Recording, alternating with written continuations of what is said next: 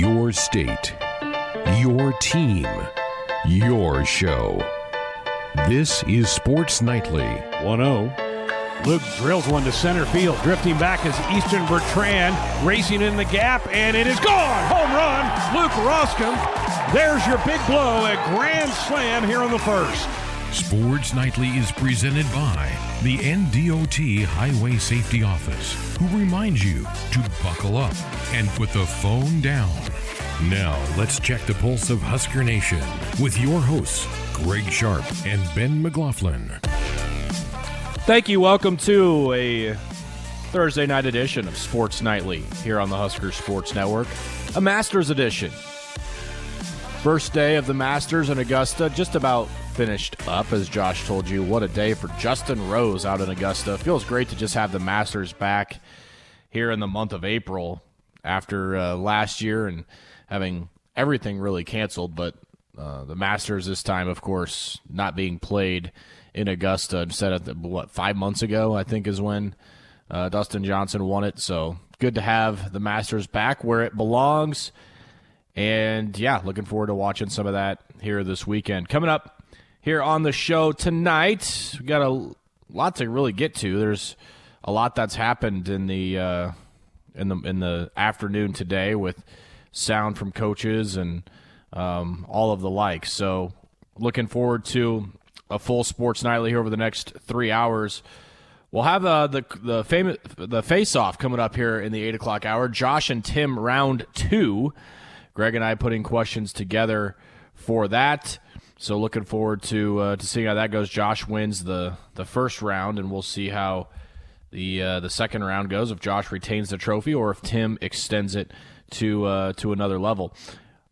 Coming up here in just a little bit, we'll chat with Brian Christopherson from 24 7 Sports. We'll chat all things Huskers uh, with BC. So looking forward to that this hour. And also in the 7 o'clock hour, Kevin Sjuts from 1011 Sports stops by and uh, gives us the rundown on uh, Husker volleyball and also uh, all the happenings around local sports here in the great state of Nebraska. We'll go beyond the headlines in the 7 o'clock hour as well.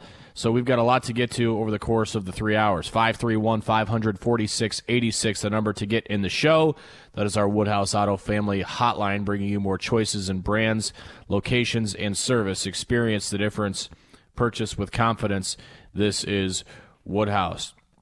Announcement today uh, around the world of Husker football, an exciting one for Husker football fans as we all know the red white spring game happening on May 1st. Uh, an opportunity to see the Huskers that they it was announced today around lunchtime, a little before lunchtime today, that Nebraska is going to open up a practice to 4,000 fans, and it's free. You just got to reserve your tickets at Huskers.com/tickets.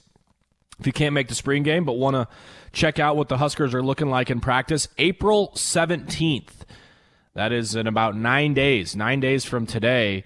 Uh, on a Saturday, you can go check out Husker football practice. It'll take place around 2.15 uh, to almost 5 o'clock. Gates will open at 1.30. Um, so that's uh, an opportunity for you to go watch Husker football practice. I I can't think of it coming up on my ninth year covering the team. I can't remember of, of anything like this before. Uh, just a straight open practice for Nebraska to see. So for Husker fans to see, uh, other than just the media. So um, this is a good opportunity for you to come watch the Huskers at Memorial Stadium if you can't make the spring game, or you know want to do both. You just got to reserve your tickets online at Huskers.com for that. So um, good news today if you're a Husker um, Husker football fan. Also, you heard uh, a highlight from last weekend in the open there. Husker baseball back at home tomorrow taking on the Maryland Terrapins for a three game series at Hawks Field at Haymarket Park. And of course, uh, still the 2,700 tickets available for starting first with the season ticket holders, and then uh, the general public can check, pick check, up check, pick, pick those up uh, for the weekend series with the Terps starting tomorrow night. And uh, of course, we'll have you uh, on the network here for the course of the three days down in Lincoln. We heard earlier this week from Nebraska assistant coach Nate Loenser, their new basketball coach. He met with members of the media today Uh, so it was a busy day around uh, around Husker athletics today, and I know Coach Loenser is trying to fit right in the Husker basketball group that is building off their off season and really trying to, to, to form where they're at as a program and take that next step. Of course, with the newcomers coming in, we welcome in uh, Greg Sharp now. Greg, I, we were just talking a little bit about Coach Loenser and you know where he's at coming in today. You spoke with members of the media today, and um, your thoughts on on the new assistant coach? I know we had him on Sports Nightly, but had a chance to hear from him more today. And it sounds like the media came away pretty impressed with what they heard too. He's he's impressive, and he you know he's totally in tune with with Fred Hoiberg and what what he wants to do and run. Not that Doc Sadler wasn't, but this should be seamless for Nebraska and for Fred Hoiberg. And, and, you know, I think Coach Hoiberg has gone through two years of this program, Ben, and he's realized we got to make some tweaks here. What we have done has not worked.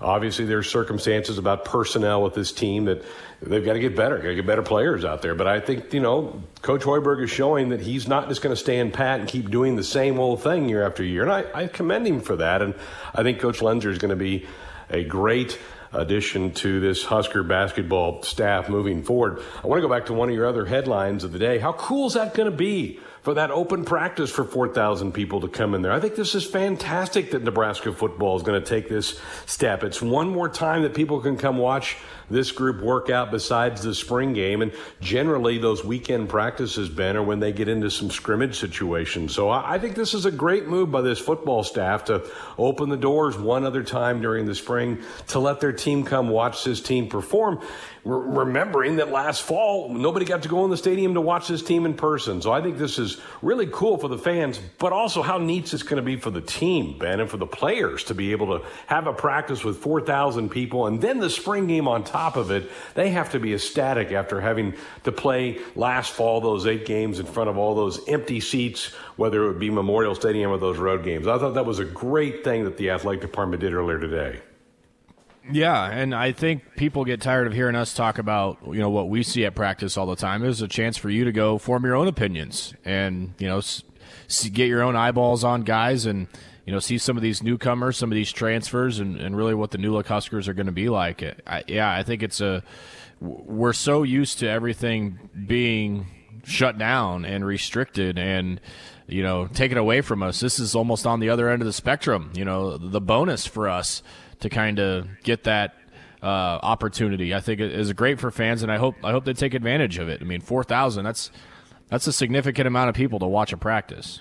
Yeah, this should go quick. Those 4,000 seats should just be chewed up in a, in a, matter of an hour or so to get those gone. And I, I just think it's so, um, I think it's a win win for the fans, for the players, and for the coaches, you put, you know, you put your guys out in the spotlight and you make them perform a little bit. You get the juices flowing and maybe you have some position battles that you're going, well, I really want to see what happens when, when the lights come on, as we say in the sport of football a little bit. So I, I think it's a spectacular thing for Nebraska to do. Uh, really applaud. I, I, wasn't really anticipating that, to be honest with you. I mean, I, you know, from time to time you hear them talk about that year. The fans kind of ask, hey, could you open up a practice or two during the, the spring? And it's never happened before.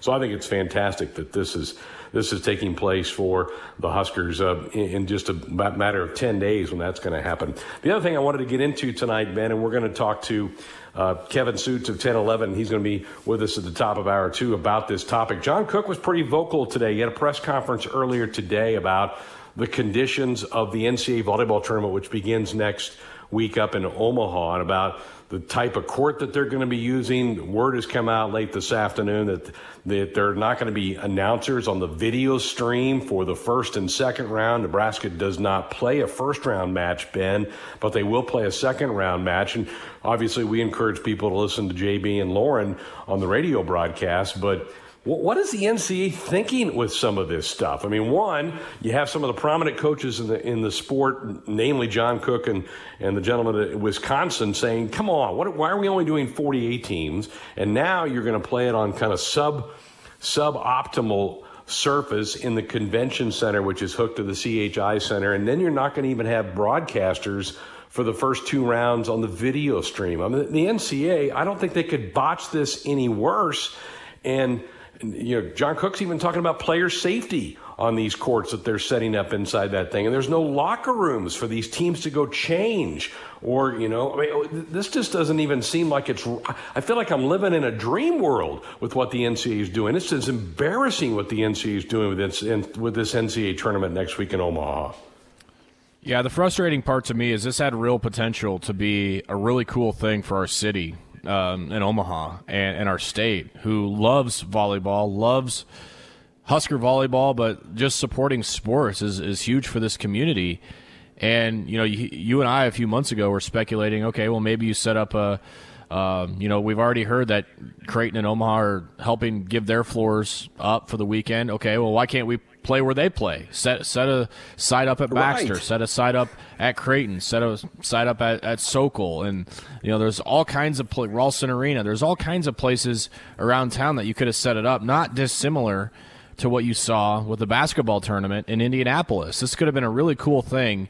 Instead, they're they're piling them all in the, the CHI Center and taking all kinds of shortcuts. They're not utilizing locker rooms. They're making the players change on their bench from their um, from their warm ups to their uniforms. Eh, no, yeah, as you said, no announcers, no media coverage. I mean, this thing is is you would think after what happened uh, with the embarrassment of the women's basketball tournament, they would have been a little more prepared and apt to handle uh, another major women's tournament. And instead, it's it's the same thinking, if not worse, and and more embarrassing for the NCAA. You know, it, go back to the men's tournament in Indy. I mean, they were busing teams, Ben, an hour and a half to West Lafayette to play games. I mean, here you're talking about a 15 minute drive from those hotels down around the CHI Center to out to Baxter Arena or to Ralston Arena or places that actually have locker room facilities. Is this money? Is this money doing this? Is this the NC trying to save money and just get one facility for this deal? Um, when when they first kind of came up with this concept, I viewed the convention center as just maybe a practice area for teams to get practices in while they're there, rotate a couple teams at a time to go in there and practice, and then divvy out the tournament to other sites. So I, I don't I don't know. This is just bizarre. And they've had a couple of weeks to kind of try to fix some things, but the more and the closer we get to this thing, the more uh, that it's being run on a shoestring budget. And th- this is just not the way to win over people, particularly after the black eye that they had with what took place in San Antonio for the women's basketball tournament. This seems even worse than that. I mean, this is like, it's going to be like, and John Cook's used this term, I'll, I'll, steal it from him. It's like a club volleyball tournament that they're putting on uh, next, starting next week in Omaha. It's, it's embarrassing, and the NCAA should be embarrassed by this. But I don't, I don't know if they are or not. It's just crazy that we're dealing with this. And hey, I understand that volleyball is more important in Nebraska than a lot of other places around the country. But that's that, that that should be irrelevant in this argument. It, you should be treating these athletes. This is the the epitome of their sport is to get to the NCAA tournament, and then you get there and they're going, shoot, I, I played in something better than this for when I was a sophomore in high school playing for my club team. It's just it's just crazy that, that, that we've gotten to this point in time. Well, and aside from the fact that, you know, just the, the well being of the student athletes and the student athlete experience, you would think that would come first. And, and at the very least, you save yourself a PR nightmare. and yeah, it's, I mean, I don't know why they didn't think this was going to get out, or maybe they didn't care, but it's out there now. And, you know, I've seen some tweets about it that, that have kind of gone viral, and of course, of, of course, when Coach Cook speaks on things like this, people are going to listen. So, yeah, not Hopefully. not a great look today. Yeah, hopefully. All right, busy show coming up tonight. Uh, Brian Christopherson of Huskers 24 7 going to join us here in a couple of minutes. He was on hand for the open 30 minute session of Husker football practice yesterday. We'll get what his take was. What did he see? What did he spot? What's he heard from these coaches over the last 10 days as the Huskers get their spring practices well underway, now deep into week number two. I mentioned Kevin Sjuts, the sport director at 1011, is going to be with us at the top of hour number two. We're going to go beyond the headlines also in the second hour and see what Austin and Josh have cooked up for us. Speaking of Josh, it's week two of his matchup with Tim Curran in our face off. Looking forward to that. My questions, I think, are very fair, but going to be fun to go through. We'll have that, and we'll also have our Flix Pix of the week. We're back on a Sports Nightly Thursday night. It's our last show of the week. We'll have Husker baseball coming your way tomorrow night at this time. Huskers set to open a series with the Maryland Terrapins out at Haymarket Park. Husker football will be back on the practice field tomorrow. No media availability after their workout tomorrow. The next time we get a chance to hear from the coach will be Monday, and it will be the head coach that we'll hear from after Monday's practice. One guy that's been monitoring Husker spring football and all things Husker related, Brian Christopherson of Huskers 24 7, joining us now. Good evening, BC. How are you? Oh, not too bad. How are you? Hanging in there. You got a chance, I know, to go see some some football practice yesterday. What uh, what what stood out to you as you watched the team go through about 30 minutes of workouts? Yeah, I don't want to. I don't want to uh, come with the hot takes too uh, heavy here because I only we only saw a half hour. But um, you know, I, I guess there's a few wide receivers who kind of jump out to me or that you keep hearing about. Um, one of them's Oliver Martin. You know, who started four games last year, which is uh, pretty impressive considering he just got here in the summer and uh, didn't even know if he was going to be eligible. So I think he's, you know, he was a former four-star recruit who's got a lot of great measurables as a 40-inch vertical, and I think he's a guy that can really factor into the rotation. So he's definitely been somebody who's kind of popped up in the conversations. Uh, I think Alante Brown, in the little bit we saw yesterday, uh, is a kind of an exciting young player. I mean, he's a guy who people have to remember really didn't play a lot of wide receiver in his high school career so even though there were sort of expectations for him based off the preseason hype a season ago, he was very new to that position. So he he was he was just like in the early chapters of figuring things out. And I, but you can see his speed and how he could be a dangerous weapon over time as he kind of fine tunes, uh, you know, the the part of the wide receiver craft, I guess. Uh, so those guys are interesting to me. I think kind of the confidence in the defensive line.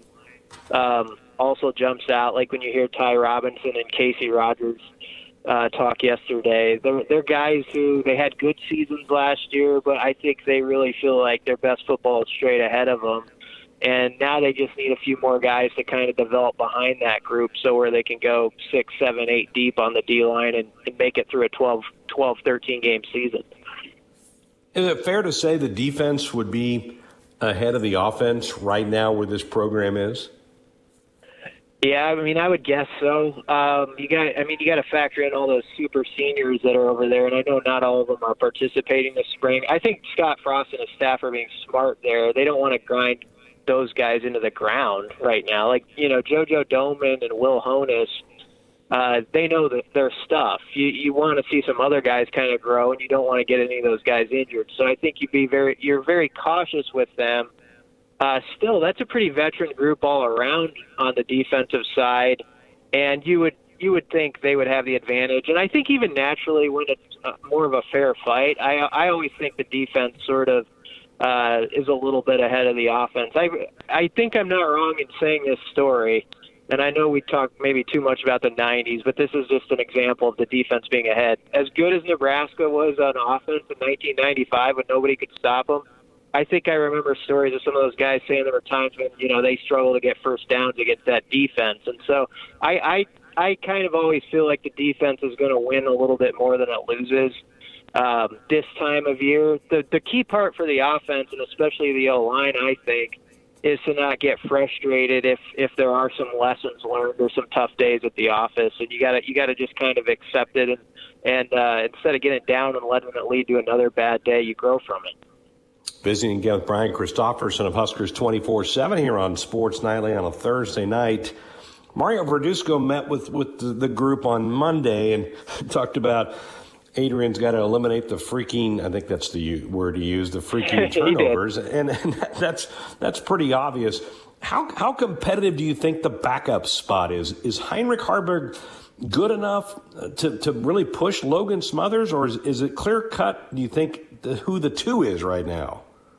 I don't think it's clear cut. Uh, you got to you got to remember here, Logan Smothers really had most of his off season deleted because of COVID. So he enrolled early last year, but he is set for this big spring, and then he only gets two practices and it gets called off.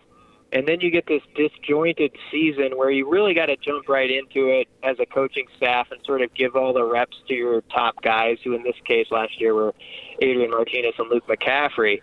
And so, while Smothers was learning behind the scenes, and I think there's usefulness to that, I don't think he got as far ahead of like a guy like Haarberg with that extra year as you normally would.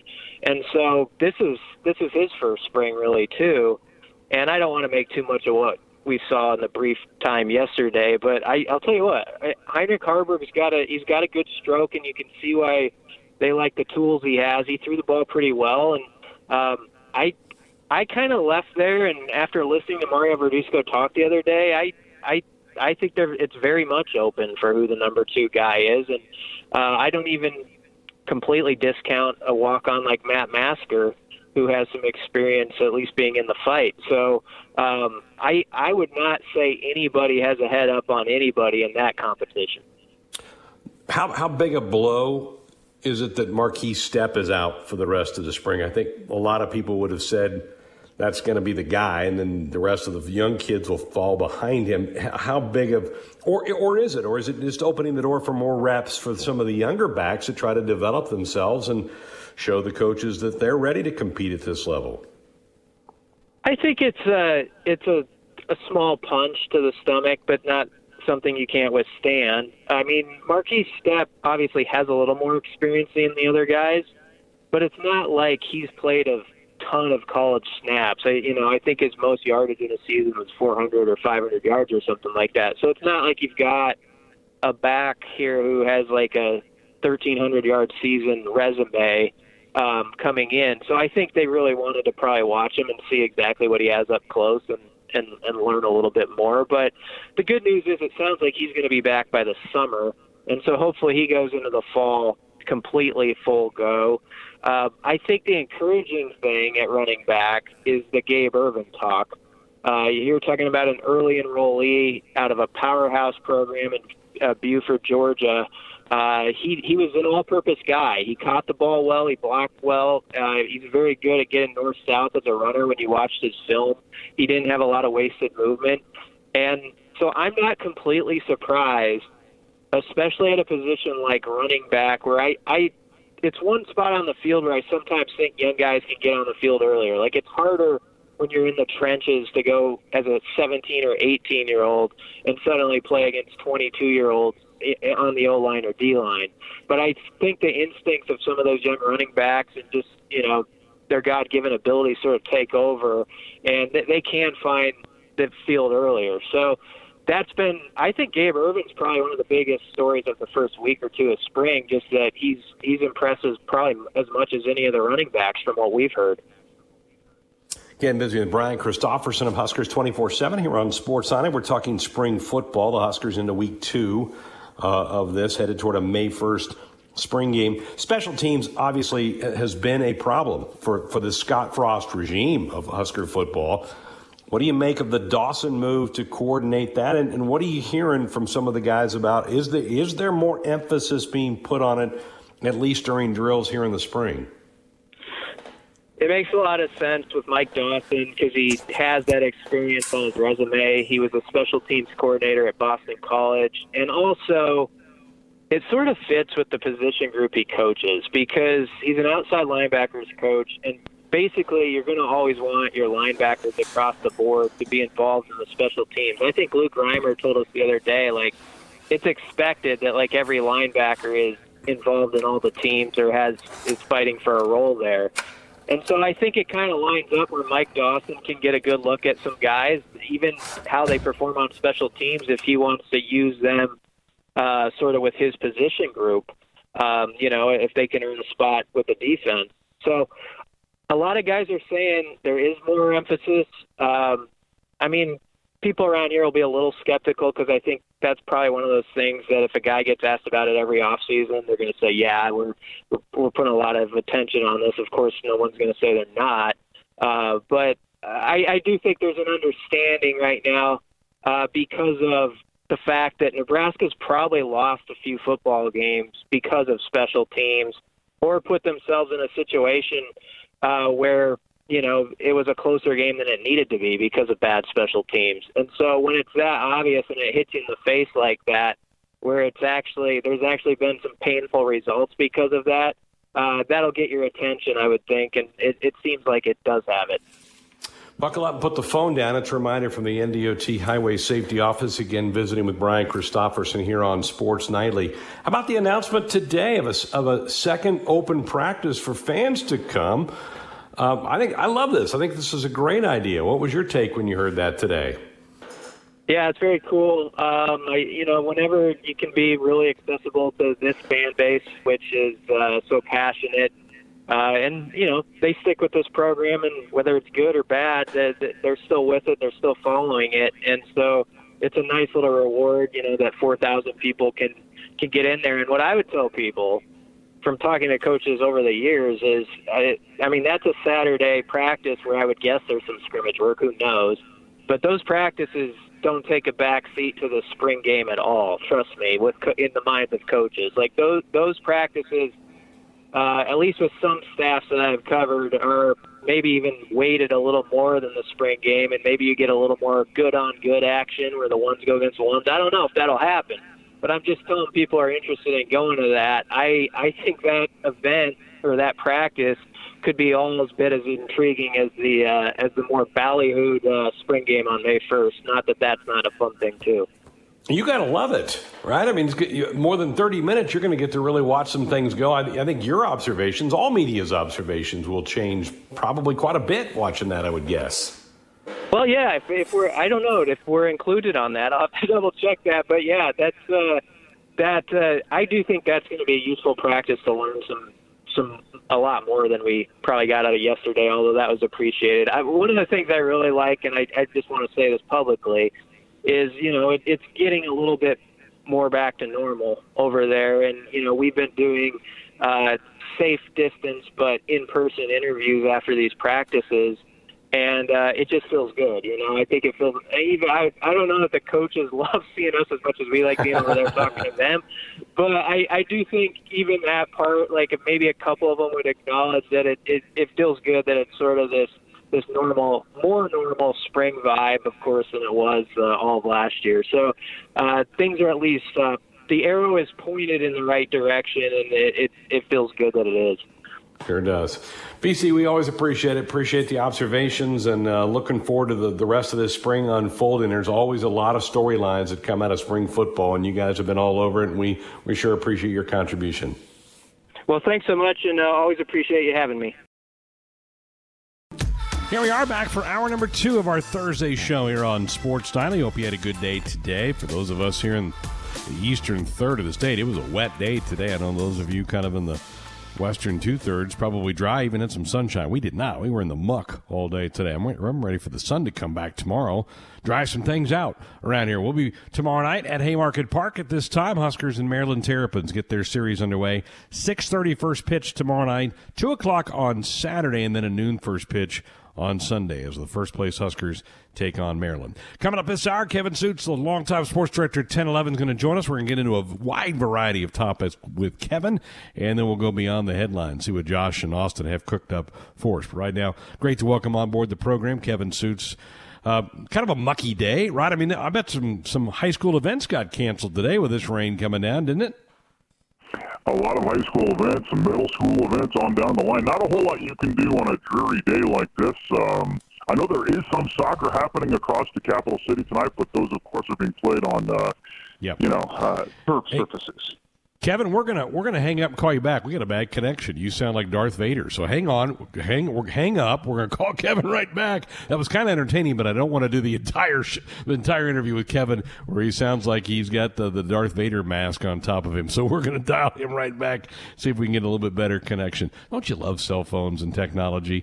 That would be kind of fun just to kind of keep rolling with that. But I, you know, I might start irritating some folks with that thing going on there. But uh, so we'll get Kevin uh, locked back in here in just a second. Continue on with our conversation uh, about Husker sports and some other things that are happening in the sports world and things that he and his group are covering uh, this time of year. Busy time of year for them because you got high school baseball, you got soccer going on, you got. Uh, some other sp- track and field, obviously a big sport this time of year as well. Hey, we got you back. Are you good? We're good. Hopefully you Oh. can hear me. You're back. It sounds like the normal Kevin that I know. That's fantastic. You know, I, I, we had you on a month ago, right after the state basketball tournaments, and one of the things that I said to you was how, how great a job that the Nebraska High School Activity Association did putting on those events in the midst of COVID, and, and we we raved about what they did. Now you compare it to today and John Cook's presser and talking about playing on really inadequate facilities, no locker rooms for the teams for the first couple rounds. Can you believe that this is going on in this day and age? I want to say no, Greg, but in fact, I kind of can. Um, just because there there have been multiple situations now in which decisions made by the NCAA uh, they've just kind of fallen short in terms of student athlete welfare and uh, so accommodating some of the teams, coaches, administrators, and student athletes at some of their various championship events. And so th- this one is very puzzling because it seemed like such a great situation for the tournament for volleyball to go into a bubble in Omaha, no less, where there's a wealth of support for the sport. There are adequate uh, facilities all throughout the area, and it just seemed to every to, to really line up to be a very successful event. But it hasn't started. It begins in a few days, but there are a lot of question marks, and John Cook is not holding back on some of his concerns logistically. That there there's a lot that needs to be addressed over the next five days. How would you gauge his um, mood today? Wh- Where can you use some adjectives to his frustration level with this whole thing? You know, I don't think that John was frustrated when talking about this today. I think that he was very matter of fact. That's the way that I would describe it. You could tell, like, everything was fact based. It wasn't an emotional response where he was pounding his fist or raising his voice. He was just saying, This is the situation we're in. Uh, going all the way down to the fact that the travel party for Nebraska is capped not just Nebraska, all teams for the NCAA volleyball tournament is capped at 27 people. Nebraska has 17 players on the rosters. I'm not a great math person, but I know that that leaves only 10 spots for coaches, support staff, administrators, and there are some very important people to the Nebraska volleyball operation that are going to be left in Lincoln just because of the number that the NCAA has come up with for some of these teams. Um, and, and that's just one element of it. The, I'm sure that a lot of your listeners, Greg, are aware by this point about uh, the fact that there really aren't locker rooms in the convention center for these teams to use. John Cook even mentioned, just kind of in passing, again, there was no emotion shown when he mentioned this, but he said, and a whiteboard. You know, a coach wants to draw some things up before a match and they want to probably have a few catchphrases or you know whatever the theme or a mantra for that match is for his for his team well there, at the moment that whiteboard is probably going to be something that you know a 12u basketball coach would carry into speedway complex here in lincoln for a, a, youth basketball game and and we're talking about division one athletics and it's really not acceptable You know, he he's used the term, and it's going to be like a club volleyball tournament. My guess is either with your children or you've maybe covered some of these in your long career at 10, 11, you probably have a picture in your mind what this is going to look like, don't you? I do. In fact, it was about six, seven weeks ago that my daughter played in the President's Day tournament in Omaha at the CHI Center in the convention center portion of it. And I jokingly even sent John a message saying, I'm doing a site survey. I was, joking at the time.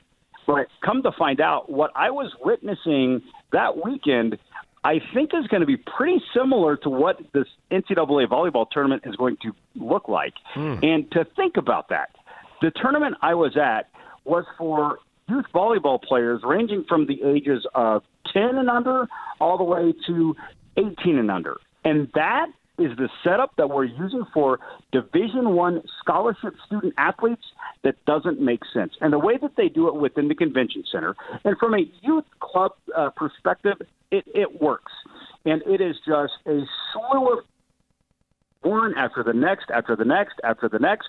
There are walkways. I don't want to make it seem like they're right on top of each other or adjacent to each other. There's still space to walk through. There is some netting to prevent the balls from ricocheting all over the place. There's a row of seats on each side so the parents can sit and watch. And the courts have a little number on the side. So, you know, uh, for instance, I believe my daughter was playing on court 49. So, you know, 1 through 25 is to your left when you walk in. Uh, 26 through 50 is on your right. And you can make your way through uh, the, the maze of courts within the convention center. Now, it, it works in the youth perspective because the the girls just sit in a circle off to the side when they are off and they eat their peanut butter and jelly sandwiches and and chit chat and play cards and everything and then when it's their turn to go take the court they pop up they go through a 15 minute warm up warm up and they play that's the way club volleyball tournament kind of works that's not how division 1 is going to work because as John Cook kind of outlined you know they they do their warm ups in a different outfit than their game uniform. So they need to go through their, for them to do it the way they would like to, and the way the NCAA tournament has allowed teams to do it through the years, you would do your warm up. You would go off the court into a locker room, change into your game uniform, and now it's the big show. And even the NCAA in recent years, you know, they've done a phenomenal job with the Final Four, turning out the lights, the the video production ahead of time, uh, I've got to believe that a lot of that is long gone for this spring 2021 season, and I can't imagine, you know, Nebraska and Minnesota and Wisconsin sitting in a circle off on the concrete floor in the convention center in Omaha, Nebraska, waiting for their turn to take the that that's that's just not right. I feel like some people are thinking we're making this stuff up. I mean, this is crazy that this is what they're going to roll out there in less than a week for these 48 teams that are coming to Omaha. I think it's embarrassing what is going on. I can't. I don't know that we've heard the end of this thing. I think there's could be some other things that are coming down the pike uh, with this tournament before it gets gets going next week. Again, visiting with I Kevin the, Sjuts. Go ahead. Yeah, sorry, Greg, to cut you off. I think the biggest thing is the locker room situation. You know, is everything going to be perfect in the convention center? No, but you have to give uh, these young ladies a space where they can feel comfortable in terms of changing into the proper attire for the match. Uh, if they have any personal needs, whatever it might be, and, and maybe giving them some sort of private space where they can talk, where the coaches can address them. Um, I, that's not too much to ask in a Division One championship event, is it? I don't think so. Uh, maybe they can come. There is there is still some time. Perhaps they can get some sort of curtains or block something off and space the courts out in a manner. And that's not just on the NCAA. That's also on MECA with Omaha as well. Um, and, and I, I don't know exactly where the blame would completely fall. It starts with the NCAA, but I think there are multiple parties in there that all should be collectively looking out for the well-being of the student athlete. When, when this got announced a couple months ago, I, I had visions that they're going to use Baxter and they're going to use Ralston Arena. They might use Sokol, which is where Creighton plays, actual places that host sporting events, and just let people bus from the downtown Hilton or Marriott or wherever they're putting them up down there by the CHI, and send them, uh, you know, on a, on a 15 minute bus ride to go play your match, and then you come back. I, I don't know. I, I guess I was way off base when I thought that's how they were going to do this thing. What's really puzzling too is the NCAA men's basketball tournament was just played in Omaha, almost like that was the blueprint or yep. the vision that they had for volleyball coming to Omaha.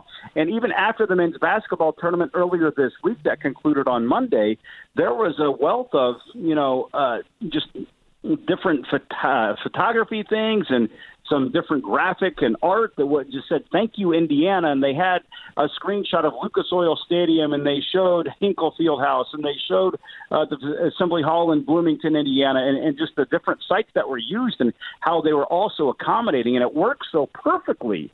So if that works so well and the ncaa I don't want to say they bragged about it, but they certainly promoted that what they did and what they executed to a very high degree if if that worked, why did they completely neglect the possibility of following that plan in Omaha for the NCAA volleyball tournament? I don't know, and I think that's one thing that really has some people just scratching their heads because the facilities you just mentioned, Greg, they're all tremendous volleyball facilities. Yeah, yeah. You could with, throw with a Devaney Center in the mix, you know, even without a crowd.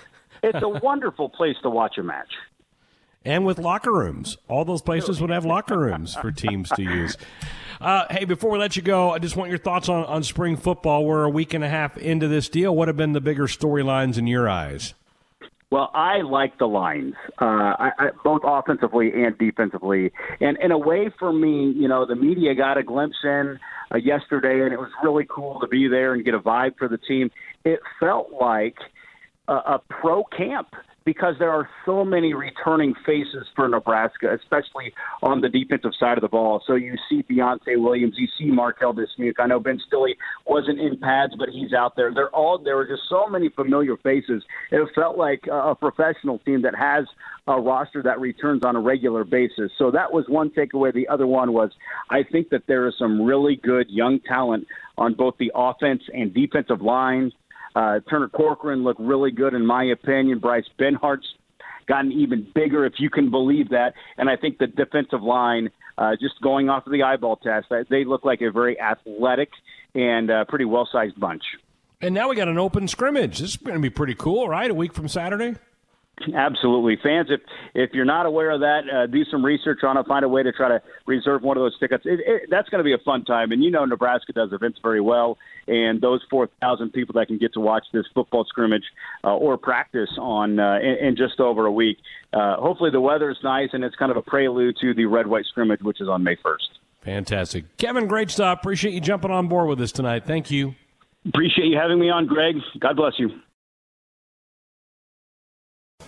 We're back Thursday night edition of Sports Nightly here on the Huskers Sports Network. Greg Sharp, Ben McLaughlin with you, about to be joined by Josh Hookman and Austin Orman as we go beyond the headlines.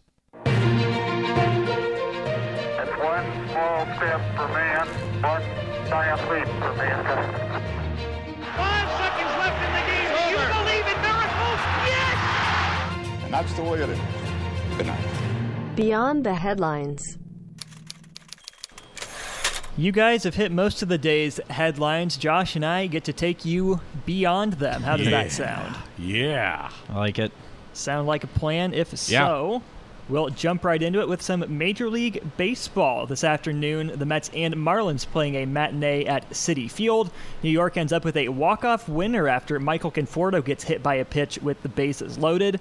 However, if you watch the video, the home plate umpire starts to ring Conforto up. He's halfway through his strikeout motion.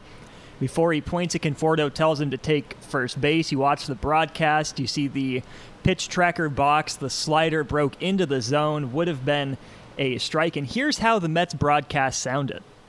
One two coming. And the slider in there, strike three. Hit him. Hit him. The pitch. It in the strike zone. It hit Conforto. He made no effort to get out of the way.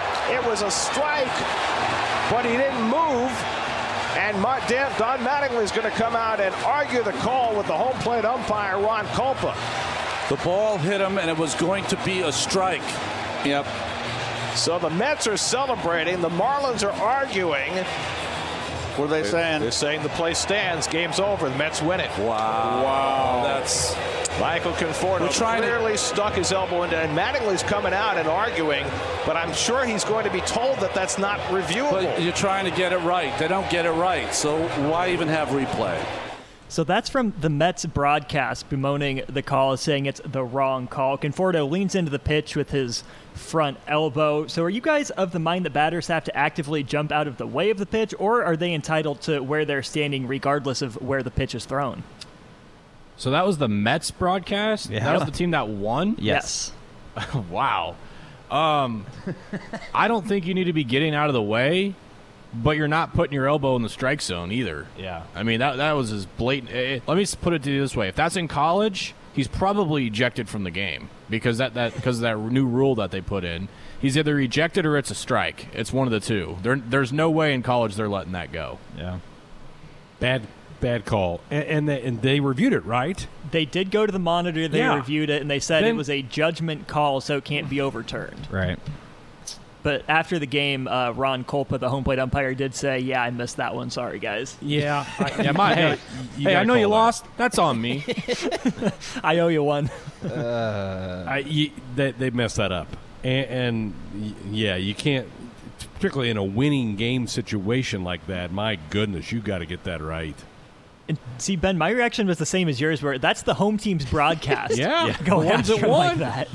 Uh, we should we should Yeah. track down the uh, the Marlins broadcast and see what that sounded like. But man, yeah, not not great, not a great look. But uh, we move on to the Masters, and earlier today in the first round, Rory McIlroy uh, hit a shot that went a bit awry and ended up hitting a patron. It wasn't just anyone though; he hit his own dad, Gerry McIlroy, who was standing and watching his son play the seventh hole at Augusta. Uh, Rory, not a great first round, four over par, tied for 60th after round one, but. Anyway, uh, what are some memories you guys have interacting with balls that have gone out of play, or maybe some players that have been, you know, out of play at sporting events? Hmm. Well, you know, I think a lot of us have called basketball where guys come crashing Right. over the the table and knocks knocks a drink over and spills on your stuff and you know, your biggest worry is your equipment. You're like, don't don't don't get that coke in my equipment. You know, you don't want that to happen, or it won't work. And so, yeah, that that's happened a couple times to me calling basketball courtside, and you get you get run over.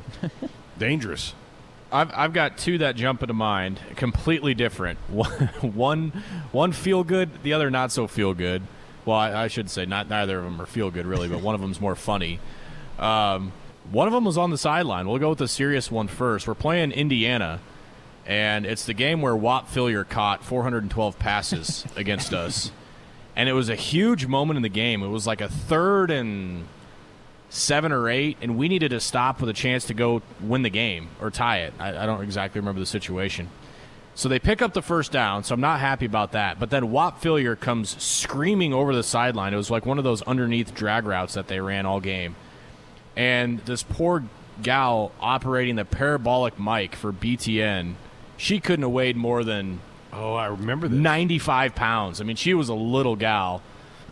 Whop didn't see her and couldn't slow down and just blew her up. And you guys know those big parabolic bikes. They're huge and they're heavy.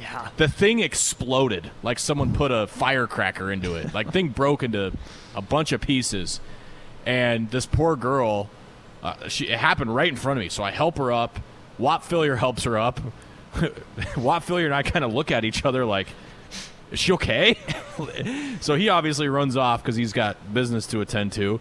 So I, I'm left, and then by this time there are other people around. But the girl just literally looked like she saw a ghost. Like she was just in complete shock. She, ended didn't up being explode into a million pieces, though. What's that? She didn't explode into a million. No, million she did pieces, not. though? She was Okay, in good. one piece, and she ended up being fine. She well, no blood or cuts or anything, and I think she was more just what just happened type Right. scenario. And she could have been bruised and banged up for all we know, but she she said she was fine, and you know she was kind of laughing about it a few minutes later. But that that was really scary. Um, if you go watch that game on YouTube or whatever, and you and you run across that play, you'll because the the mic picks up the contact, so you can hear it. like it's really loud. The other one, quick one, we were playing golf, and one of my buddies, who's not very good at golf, sliced one right into somebody's kitchen window. And uh, so we're we're kind of laughing about it. Obviously, the people who lived on the golf course weren't laughing about it. So think my buddy ended up paying for the window that that uh, that that she person came outside on the deck, and he he obviously felt terrible. But I mean, that's got to happen all the time on golf courses. Yep. Have you guys seen the video on Twitter of the this dad who lives along a golf course and whenever someone hits a ball into his Yeah. lawn, he Acts lays like down he right hit next him. to it? Lays, lays down, yeah. Ben, have you had a? I'm not sure you've really had a, a close call. with you getting run over down there? I don't think. No, I mean I've had you know I've had times where guys get knocked down in front of me, um, but no, I, I haven't. I've I'm usually head on a swivel type guy, so Yeah. I, I can usually see it coming before it's coming. Uh, but yeah, thankfully, and some and look, sometimes even if you see it coming, you're Right. not getting out of the way. Um, you just got to kind of wear it. But yeah, thankfully, I've I've steered clear of it for the most part. The duck the duck in Eugene almost got me though on the motorcycle. Oh yeah, that was pretty scary. That's true. Yeah, good stuff. All right, topic number the third. Earlier this week, former Iowa basketball player Luka Garza announced that he would release his own digital trading cards. Happened a lot with the NBA, but Garza said he's the first college player to announce this card. And the auction price right now for this digital trading card, eight thousand dollars. So if you guys could buy slash be given a digital trading card of any college athlete of all time, whose would you ah. want? Wow. Kemba Walker, UConn. There you go. Man, you Um, that quickly. Man, I, I feel guilty picking a Nebraska one. I, I mean, Yeah, because yeah, you're gonna leave a lot of off. By the while you guys think, Austin, fill us in on this whole trend. I'm sure you're more hip on what is all going on with this digital stuff. Well, only barely. So it really started with the NBA. NBA Top Shot is a thing. Just all these digital trading cards, snapshots of moments. So it really became a thing with the NBA. And since this regular season started, wasn't around for the finals last year, but since this new season started, they're just huge bidding wars for these online trading cards, and they call them NFTs, non fungible tokens, because they aren't physical copies, nothing like that. There was this big commotion about this piece of art that sold for like six million dollars, but it's online only, just basically a PDF. Someone bought for six million dollars, but it's trickled down to athletes, and Garza's right now up for eight thousand dollars. He said he would donate some of it to that children's hospital just across the way from Kinnick Stadium, so he's not pocketing all of it. But yeah, it's started in the NBA, and I guess a an NBA wannabe is now trying to copy that trend. Hmm. I will crazy. take the greatest college basketball player of all time, Bill Walton. Hmm. Okay. That's good. I like that. Yeah, th- there's. It's so wide open though. Like, yeah, I mean, if you're going if you're going for worth, give me an MJ North, North Carolina, Carolina. one. I mean, I'm sure I could get a penny or two that's for that. that's a different question. Yeah, what's the most valuable of all time? yeah, like maybe a Kareem. Abdul-Jabbar UCLA one or something along those lines. Yeah, crazy. All right, um, moving on. Speaking of legendary things, on this day in 1974, Hank Aaron hit his 715th career home run, passing Babe Ruth as the all-time leader in that category. And we can debate the legitimacy of who holds that title currently, but the question we have for you guys is: Who are the two or three most? What are the two or three most coveted records in all of sports? Ooh, wow.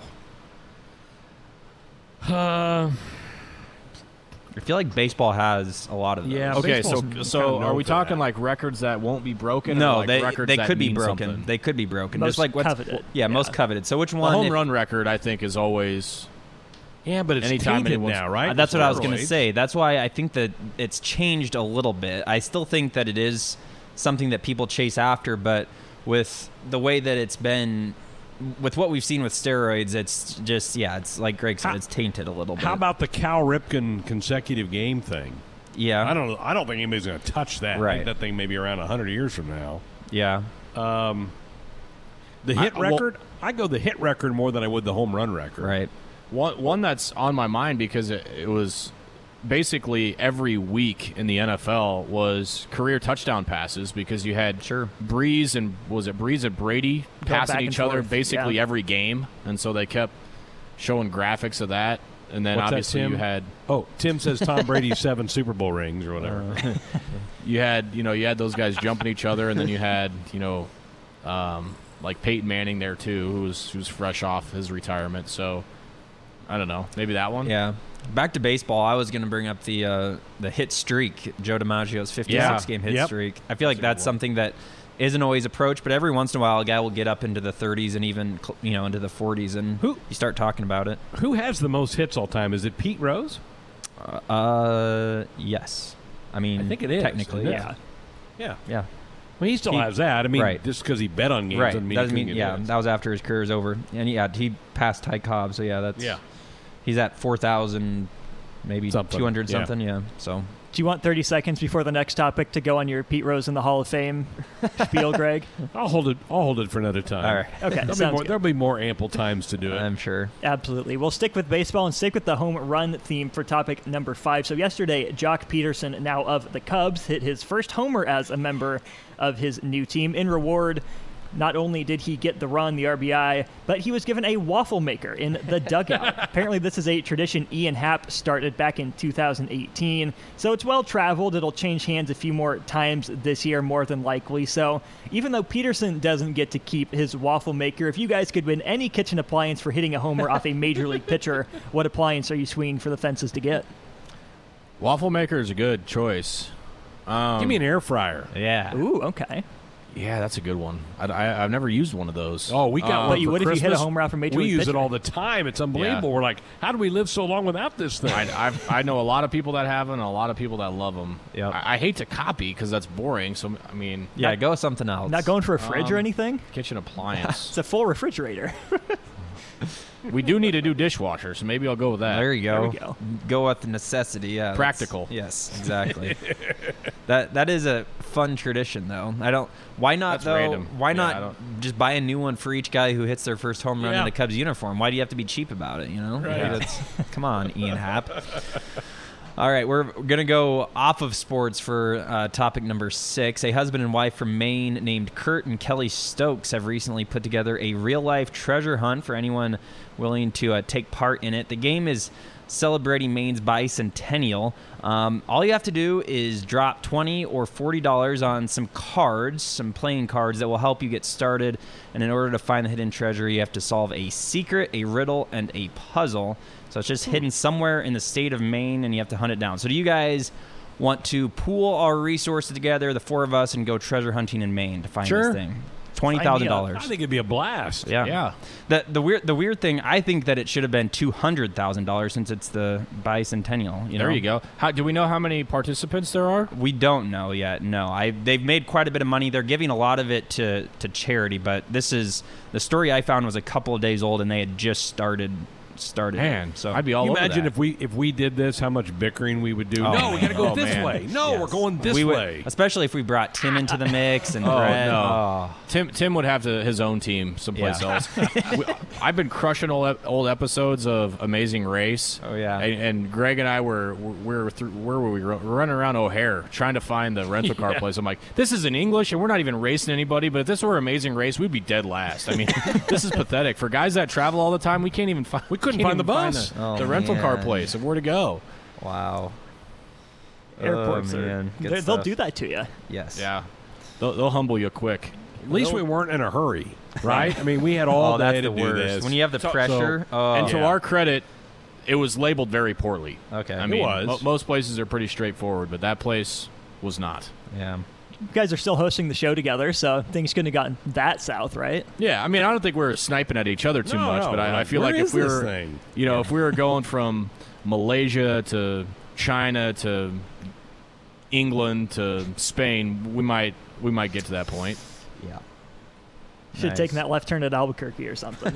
Sure. All right. Finishing up with another wild, wacky non sports topic. A Sacramento plastic surgeon went to court virtually contesting a traffic violation over Zoom. But at the time of his trial slash Zoom meeting, he was in his operating room performing a procedure on a patient. The judge asked if he was available for the trial, saying the doctor looked a little busy. The doctor said, "Nah, it's fine. I got someone else here in case something goes bad." So, Oh nope, we can, we can keep going with this. Luckily, for the patient's sake, the judge overruled the doctor, rescheduling the trial for a week later. But of course, the doctor's now up for investigation by the California Medical Uh, Board. yeah. Oh, so man. We've been on Zoom meetings for a while over this pandemic. What's divided your attention while you're on a Zoom meeting during this pandemic? It, it's pretty obvious. That, I mean, you're, you you guys deal with it every Monday. It's my kid, right? I mean, she's she, it's like she knows. It's like she knows that Exactly. it's, it's time to be quiet. So she's like, "Oh yeah, well, watch, Watch this." this. Kids and So- dogs. Good dogs barking in the Yeah. background. Yeah, kid, kid for sure, hundred percent for Yeah. me. Yep. That is accurate. You guys Uh, aren't performing surgery. I haven't seen it. It I, looks- cannot I don't believe think that. anybody wants me performing surgery. To be honest, That's an unbelievable story you found. That's I know. crazy That's good stuff. That's I can't imagine. He's passionate. Uh, I mean, that dude, you doctor, so you know he's raking in the coin, so he's not hurting there. So I mean, his, his he must have a big ego and a lot of pride to, to want to fight that thing. Goodness gracious. Uh, yeah. wow. Yeah. Good stuff, boys. That's well done. Thanks. Those are top notch. Good job, guys. Here we are, final hour of the night. Final hour of the week. We'll have Husker baseball tomorrow night. Huskers set to take on the Maryland Terrapins. 6.30 first pitch on the air at 6 o'clock with pregame coverage. Huskers in first place as they jump into this weekend of play in Big Ten action, a half a game ahead of the Michigan Wolverines. Coming up this hour, we're going to have our face-off week number two between Josh and Tim. And later in the hour, we'll have our Flix Pix of the week. We'll keep some couple of segments open for some open phones and to discuss some of the day's headlines uh, of the day. Well, let's get it going with the face off. It's time for Face Off. Let's go. Mano a mano. You, me, right here. Right now. Now, here are your hosts, Greg Sharp and Ben McLaughlin. I don't know if you guys feel this way, but I love this segment unless I'm playing. Oh, 100% agree. Pressure's worst. on. I'm starting to sweat. Yeah, I like watching people squirm, but when I'm the one squirming, it ain't fun. No. Ben, what do you it's think? way it's way different being on this side. I can tell you that. It is. Palms aren't as sweaty. Your uh, Knees aren't as your- weak, your- arms aren't as heavy. Nope. Mom mine's not spaghetti? spin. Mine's not spinning as much. This is uh, this is this is this is much better being on this side. All right, to recap for everybody, Josh is the defending champion. He's the current champion of this little ditty. And last week he defeated Tim 4 to 2 in the question. So Tim needs a win this week to uh, force a third and decisive game. If not, I think I'm up next. You're up next, right? Greg. Yeah, you, you. you await whoever wins between me and Tim, whether Okay. whoever whoever wins. All right. And Austin is back at the controls, so he's ready to deliver Yes. the ding or the buzz, right? Yeah. That that is my my role here tonight. All right. Ben, excellent job in your questions this week. Excellent. Yeah, it's you as well. This is going to be good. Okay, here we go. Question one. Guys ready? Yes. Yes, sir. Name the five NCAA programs that have won both a men's and a women's basketball tournament. Josh. Josh? Go with UConn first. How about UConn? That is correct. Four to go. Do you want to play or pass? Suppose I'll play. Um, I'll say Baylor. How about the Baylor Bears? Yes, sir. Two for two. Um, what about Stanford? How about the Cardinal? They could add a volleyball championship to that Sure. list as well. Yeah. But they won't. Um, now I'm running out of teams that I have a good idea of. Obviously, Baylor Baylor just joined this Right. list Monday with the Right. win. I don't know if the men have a title. Let's try Tennessee though. How about the Volunteers? First strike. Good guess. It is a good guess. And you're right. The men have not. The women have done have multiple ones. Same with this team. Let's try. Uh, I don't think they have it either, but let's go with Notre Dame. How about Notre Dame? I believe they have a women's and not a men's. Same, Yeah. same as Tennessee. Yeah. Yep. All right. Be careful now. You have two strikes. Two to go. Okay. Hmm. What about What about North Carolina? Give me the Tar Heels. Yeah. Good, Good pull. guess. That that pained that uh, pained Austin. Yeah, Austin was- I, I the wanted to buzz button. so badly. Yeah, he was a little slow on the trigger there to give me the Had, bell. had to think about it Um, One to go. yeah, and I in terms of correct answers and strikes. right. Um, I really don't know. Let's try UCLA. How about UCLA? Oh boy, Tim, got a chance to steal. Oh gosh. Well, Only the one one guess, get. the one guess I had, Josh already fired out there, so I can't. I was gonna guess Tennessee, but that wasn't right. So I'll just you guess can be glad Florida. you get another crack. I'll just guess Florida. All right, how about the Gators? The Maryland Terrapins. Oh, really? Don't think I would have got that. Maryland's Josh still with the the last win. Big Ten team to win a big uh, national championship. Yeah. They were in the ACC at that time. It would yeah. have taken me a long time to come up with that. Yeah. yeah. One nothing, Josh. Okay, I should preface this question by saying no. this is fair to both of you for the same Will, reason. will we be able to get at least one answer? oh yeah, Uh, yeah. yeah. I boy, I sure hope so. We better. We'll probably have to cancel the the, the segment if you don't. Okay. All right. Name the last six full-time paid Nebraska basketball assistant coaches. Tim. Very confident. Okay. Tim well, so- emphatically with with the with the buzz. All right. Well, th- so are we not counting people on the Three, current two, one. Uh, no, no, no, because I wanted to say Doc Yeah, Sadler, can- but he's not you on can the. clarify. Yeah, I just wanted to clarify because I was going to say Doc Sadler because he got shifted to another role. I didn't know if that counted or not. Does Doc does that does, does Doc Is that not your count? answer? Well, I'm just I, I was I, that's that's my I was clarifying. I'll, I'll say Doc just to just to. Yeah, sure. Why not? Doc Sadler. Yes, Tim. He was a full-time assistant last year, so he would qualify. Okay, fine. Armon Gates. Armon playing, Gates. He's playing. Tim's playing. Okay, uh, let's go with Matt Abdelmassih. Coach Abdelmassih. Okay. Now here's where we have to get uh, uh, Coach Lewis, uh, Mike Lewis. Coach Michael Lewis. Yep. So there was Lewis Gates on last year's, and who else was on? Oh, it was uh, Molinari. Coach Mo- Jim, Molinari. Yeah, Jim Molinari. Okay. You got the important part. I'll give And you then- Molinari. One left. Craig Smith. Show me Craig Smith. Dang it. Shoot, I think I I think I'm out. I know I've got two more guesses, but I'm I'm just gonna have to throw random names at the wall because I literally don't remember. Um, well, that's frustrating. I, I only need one more, right? That's correct. Oh, Goodness gracious, I don't remember. I just did not. Who were Miles' other assistants besides?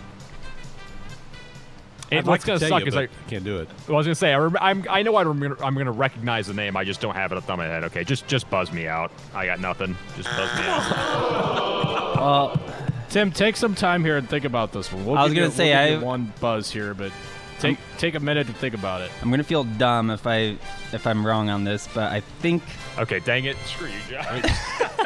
I think Tim's got it's- one more to guess. Yeah. Oh. Tim, think about it. You got one guess left. Oh. okay, well I'm just Take 30 seconds and just the full, use your full brain. time assistants, not counting like super secret special recruit. or Full-time whatever. paid assistants. Yeah, I just don't.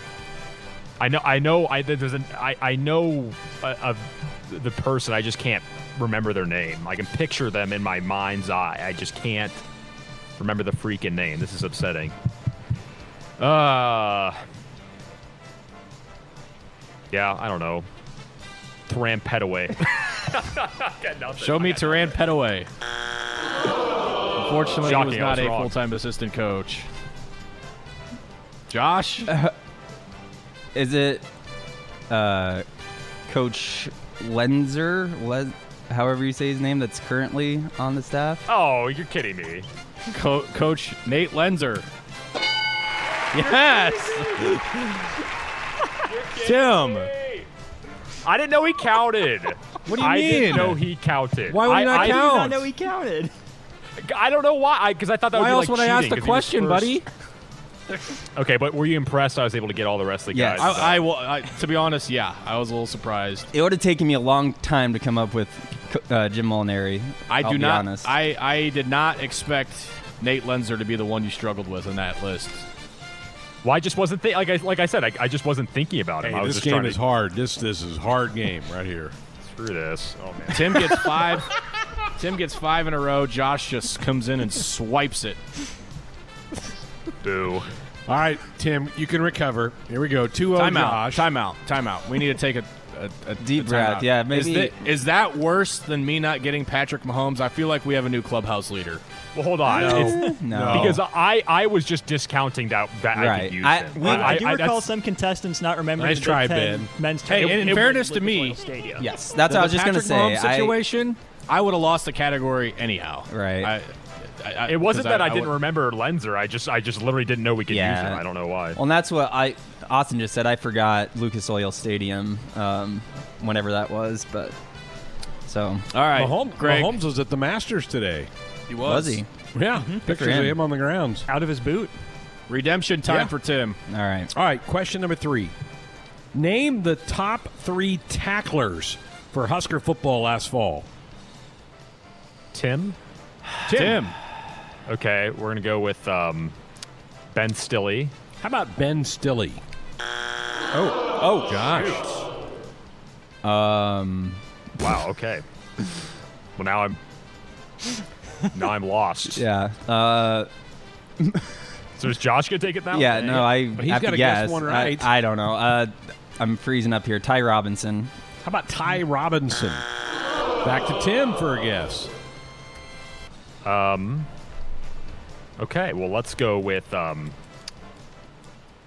Let's go with. How about Garrett Nelson? I don't know. How about Garrett Nelson? Boys, Back come on. Josh. Oh boy. Um.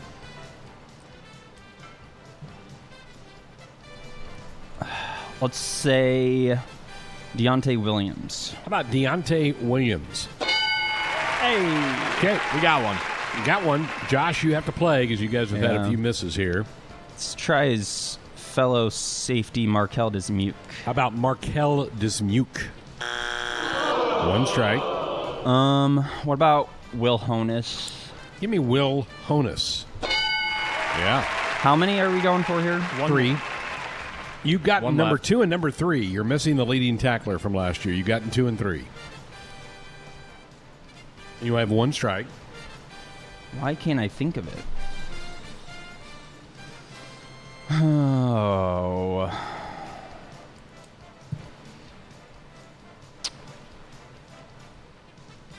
Hmm.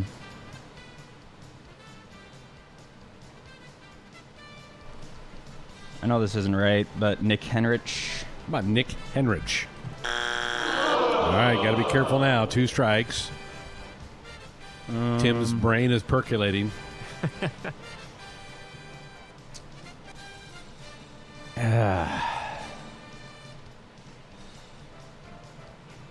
Um. Yeah, the. I have a couple of names in, mi- or not names in mind, faces in mind, but now I'm blanking. The pressure is on. The seat is getting to me. um. Again, this isn't right. Uh, Damian Daniels. How about Damian Daniels? All right, Tim with a chance to steal, get himself back in the game. Oh boy. Name well name the top tackler for the Huskers last fall. last fall. Okay. Well, this is depressing. I feel like I should know this. Actually, I We definitely feel like you know should, too. this. I feel like there's probably hundreds, if not thousands, of people in their cars right now that are yelling at us. I know I this is ridiculous. I. I I can't. I'm just. I don't know. Jojo Domann. I don't know. All right, give me buzzed JoJo Domann Oh man! for the steal. Tim Oh, Tim I feel aboard. so dumb. Tim from the top rope. From the verge. Ben, are you laughing back there? Oh, oh man. I did not see Tim ripping that one out of nowhere. I thought we were gonna get like a Barrett Ruud type guess, like uh, Terran Petteway. Oh. Yeah. Lavonte David. Yeah. Yeah. Good job, Tim. Yeah. Hey, Thanks. you guys wiped I- the category. You might have named the starting eleven, but you got there. I yeah, that was bad. I feel pretty dumb. Oh, you, got, you got all three. you got them. The two of you. yeah. All right, here we go, boys. Question number four is two to one. Who were the final four teams when the NCAA volleyball tournament was last played in Omaha? Ooh, Josh. Ten. Oh, Josh, Josh. Nebraska. the Cornhuskers. Yes, they were. Pass or Um, play? I will play. Uh, Texas. Show me the Longhorns. Huskers beat the Horns in the finals. Kansas. The Kansas Jayhawks. Yep. The number nine seed made it all the way to Omaha. That's who Nebraska Yeah, played. and that's why in I'm the semifinal. That's where I'm going to run out of gas here. I'll just start naming off teams that are good. Uh, Stanford. How about the Cardinal? Strike one. Florida. How about the Gators? Strike two. You have named the two Final Four teams that were in Kansas City. Yeah, I know. Um, uh, One strike remaining. One team remaining. Who did they beat? That is what we're asking you. I know. Austin. um. Hmm. I don't think this is right, but let's say Minnesota. How about the Golden Gophers? Oh, yes, sir. Swept the category. I was uh, doing sports nightly as the Longhorns and the Gophers were playing from the CHI Center. Tim, did you have it? I only would have had two. My other guess would have been like Washington. I remember they were good Yeah. a handful Yep. of years ago, but Yep. yeah. Yep. All right, three one. Josh. Last Tim. Josh wins one more. It it is all over. Then I'd be in the hot seat. I'm not sure I like this. All right, guys. Question five. Name the last five winners of the Masters. Josh. Josh. Tiger Woods. Give me Tiger Woods. Yeah. Won it in 2019. Um, I'll play Dustin Johnson. How about Dustin Johnson? Yep. Won it in November. This might be going back too far, but Bubba Watson. How about Bubba? Good guess. He's won it twice, but yeah, not more further back than five. Um,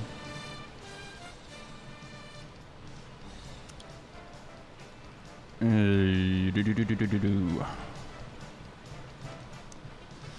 I think this is also too far back, but I'll try Phil. About Phil Mickelson. Yep, it's been a while for Phil. Oh man, Down to last strike, three to go. Tim, get you ready. it's the last five, right? Yep, last Yep. five winners. How about Jordan Spieth? Jordan Spieth. Hmm. He would have been number six. Dang. Tim with a chance to stay alive has to get it right to stay oh. alive. Come on, Timmy. Big one.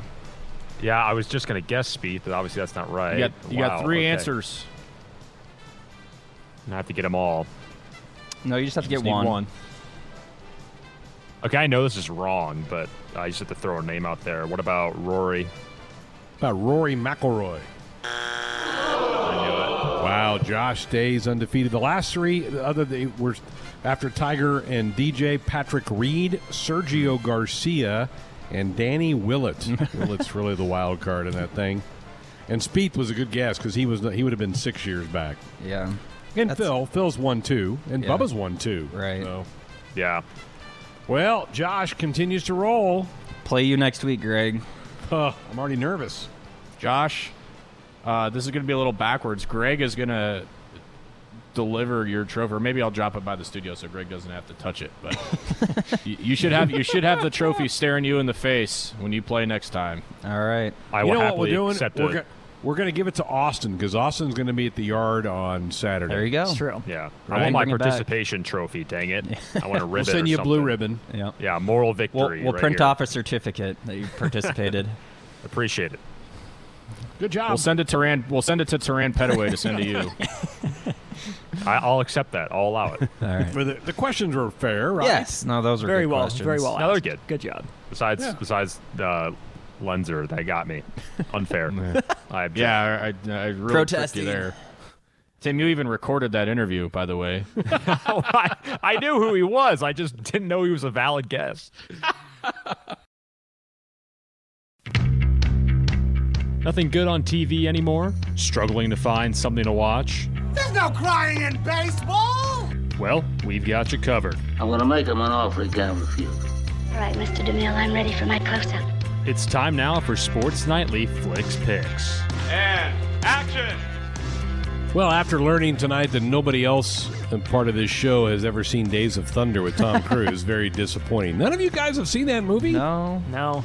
Sorry. He's a race car driver. Robert Duvall. Robert Duvall is the guy who kind of captains him through the whole thing. Nicole Kidman. It's a pretty good movie. I can't believe none of you guys have seen it. I'm pretty sure I've seen it years ago because it's an older movie, isn't it? Yes. Oh, it probably came out 20 years ago. Yeah, yeah. I think I bet I've seen it probably 10, 15 years. I think I've only watched it once. All right. Ben, last week, if memory serves, you had just started something and you were going to give us an update this week. Is that correct? Yeah, unfortunately, the update's going to have to wait another week. We have not progressed any further. Oh, um, man. Well, I you spent were in four of the nights. Yeah, I spent four of the the nights away from my wife, and I think the the other two. What did you watch while you were in Illinois? Oh, baseball. Baseball. Baseball, yeah, m- m- and Final Four. So, you know, just kind of, kind of took the time away. Okay, And But what was yeah, the show- what I, was the I'm show again? hoping I'm hoping to crush a couple. Uh, I'm not traveling for a couple weeks now, so we will have a report at some point in time in the future. What was it the road. called? It's called The One on The Netflix. One. All right. Yeah. Two episodes in, I think it's a ten episode series. So I mean, you can still don't hate it so far. Tell people to watch it, and then you can still give a review at some point. Yeah, but there you go. You won't be bored in the first two episodes. There. All right. How about that? Good. Josh. All right. Um, I actually dove back into Survivor. I, I know I brought this up before. They actually haven't uh, recorded a season for a while. So the one that aired last spring is the last one that has been put out. They didn't do one last fall. They didn't do one this spring. I think they're going to record one for next fall. Is at least the plan. So I decided to go back and start all the way back in season one and start. Whoa. Through. They have 40 seasons. It might take me a while to get through all of them, but slowly gonna maybe work my way through that over the next few years.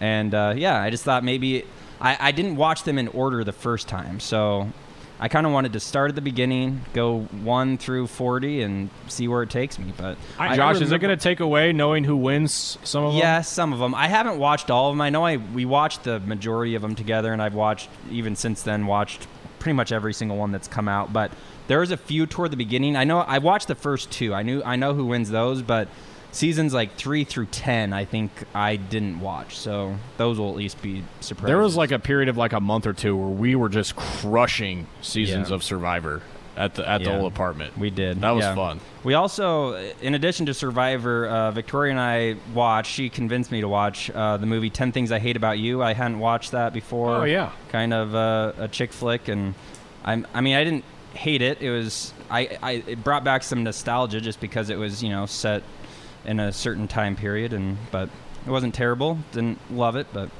it was all right. Yeah. Austin. Yeah, so we are still going through Seinfeld a little bit, but our, our new show has been Criminal Minds, something that Yeah. I haven't watched before. Not something I probably would have chosen to watch on my own, but Olivia is really into that sort of stuff. So we tend to watch it late at night, which, given that it's a crime drama, isn't always the best. And I don't know if my approach to these shows is the best either. I'm not one to just sit back and let the episode happen. I'm the guy that's trying to piece the clues together, and I'll throw Yeah. out guesses at every commercial break for who it is, what they're going after, what what's the clue that's going to break the case. But normally it's an episode or, or two of that, followed by an episode or two of Guys Grocery Games. We're actually really into that now. Food Network, all sorts of fun, zany challenges with Guy Fieri, something to lighten the mood before bed and take the nightmares away. He's fun to watch. He is. He's, a personality, that's for sure. Yeah. He's very entertaining. Well, I am a Marvel geek, so I finished up um, WandaVision. It was f- fine. The, the end of it was pretty darn good. The last couple episodes were really good. But now I'm into the Falcon and the Winter Soldier. I'm two episodes in. Uh, they released the. They're releasing them about one a week. Um, and here's the trailer. So, who would like to start? Mr. Barnes, why does Sam aggravate you? 15 seconds to drop. So what's our plan? Great.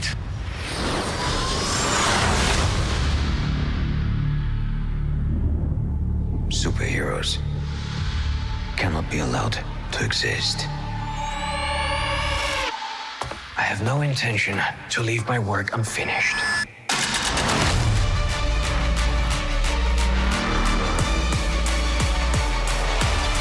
The world's upside down right now. Where do we start? It, it picks up from from the last movie Endgame, where Captain America decided to stay back in the past and become an old man. So his two buddies, Anthony Mackie, who plays the Falcon, and Sebastian Stan, who plays the Winter Soldier, are kind of thrown together, and they're kind of a tandem. They don't really get along that great, even though their connection is with Captain America. But uh, the rub is kind of the fun part of it because they're kind of always ga- um, you know, goosing each other with uh, various lines and just the way they want to, who wants to be in charge of things. Really enjoyed the first couple episodes. Can't wait to get back into it more. And as Ben said, we were at Illinois last week, so I didn't get a chance to watch it for a week. So maybe later this weekend I can catch up on a couple of those. Falcon and the Winter Soldier. All right, that'll do it for tonight's show. That'll do it for this week's show. One last note Husker soccer season is over. They were supposed to play in that regional today against Minnesota, but a Husker player apparently has tested positive for COVID, and the two teams mutually agreed to not play, so Nebraska is out. Their season is over. They'll pick back up again in August.